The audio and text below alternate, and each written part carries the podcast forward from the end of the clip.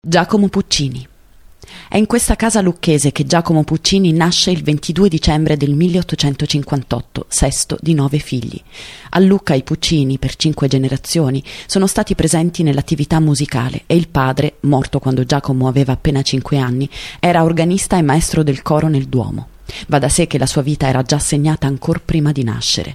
Puccini lascia Lucca e dal 1880 al 1883 studia al Conservatorio di Milano. In quegli anni partecipa alla vita di Bohème milanese, tardo riflesso della scapigliatura, un movimento di intellettuali. La Bohème, la cui prima fu sempre al Regio nel 1896, la sua opera più famosa, racconta di una vicenda che può ben riferirsi alla Milano della scapigliatura, degli studenti squattrinati e delle dissipazioni sentimentali con sartine e fioraie che Puccini aveva personalmente conosciuto.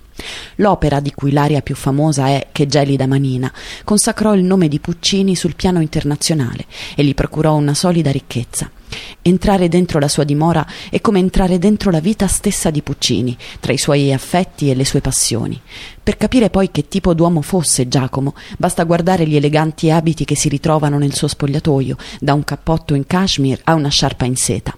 Già perché Puccini, oltre a comporre straordinaria musica, era anche un Latin lover, così almeno lui stesso si definiva, un potente cacciatore di uccelli selvatici, libretti d'opera e belle donne.